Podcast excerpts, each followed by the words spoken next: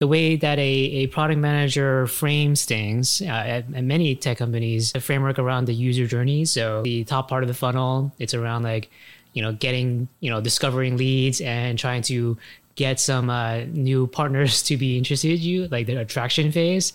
And then there's the much longer um, commitment, relationship, deeper engagement, deeper cooperation part. AI plays a different role in each part of that funnel. You have image generative AI to kind of create maybe your photos in a better light. And we've seen like photo enhancement effects, but now you see all these like very futuristic, creative uh, profile photos out there. So, photorealistic too and they're very uh, realistic. And, and and men seeing pictures of girls like easily fooled uh, for for what you actually meet up in person and being really really let down. And that already has existed with online dating before, but it's amplified in this sense. Catfishing has gone on to the next level. Yeah, yeah, absolutely.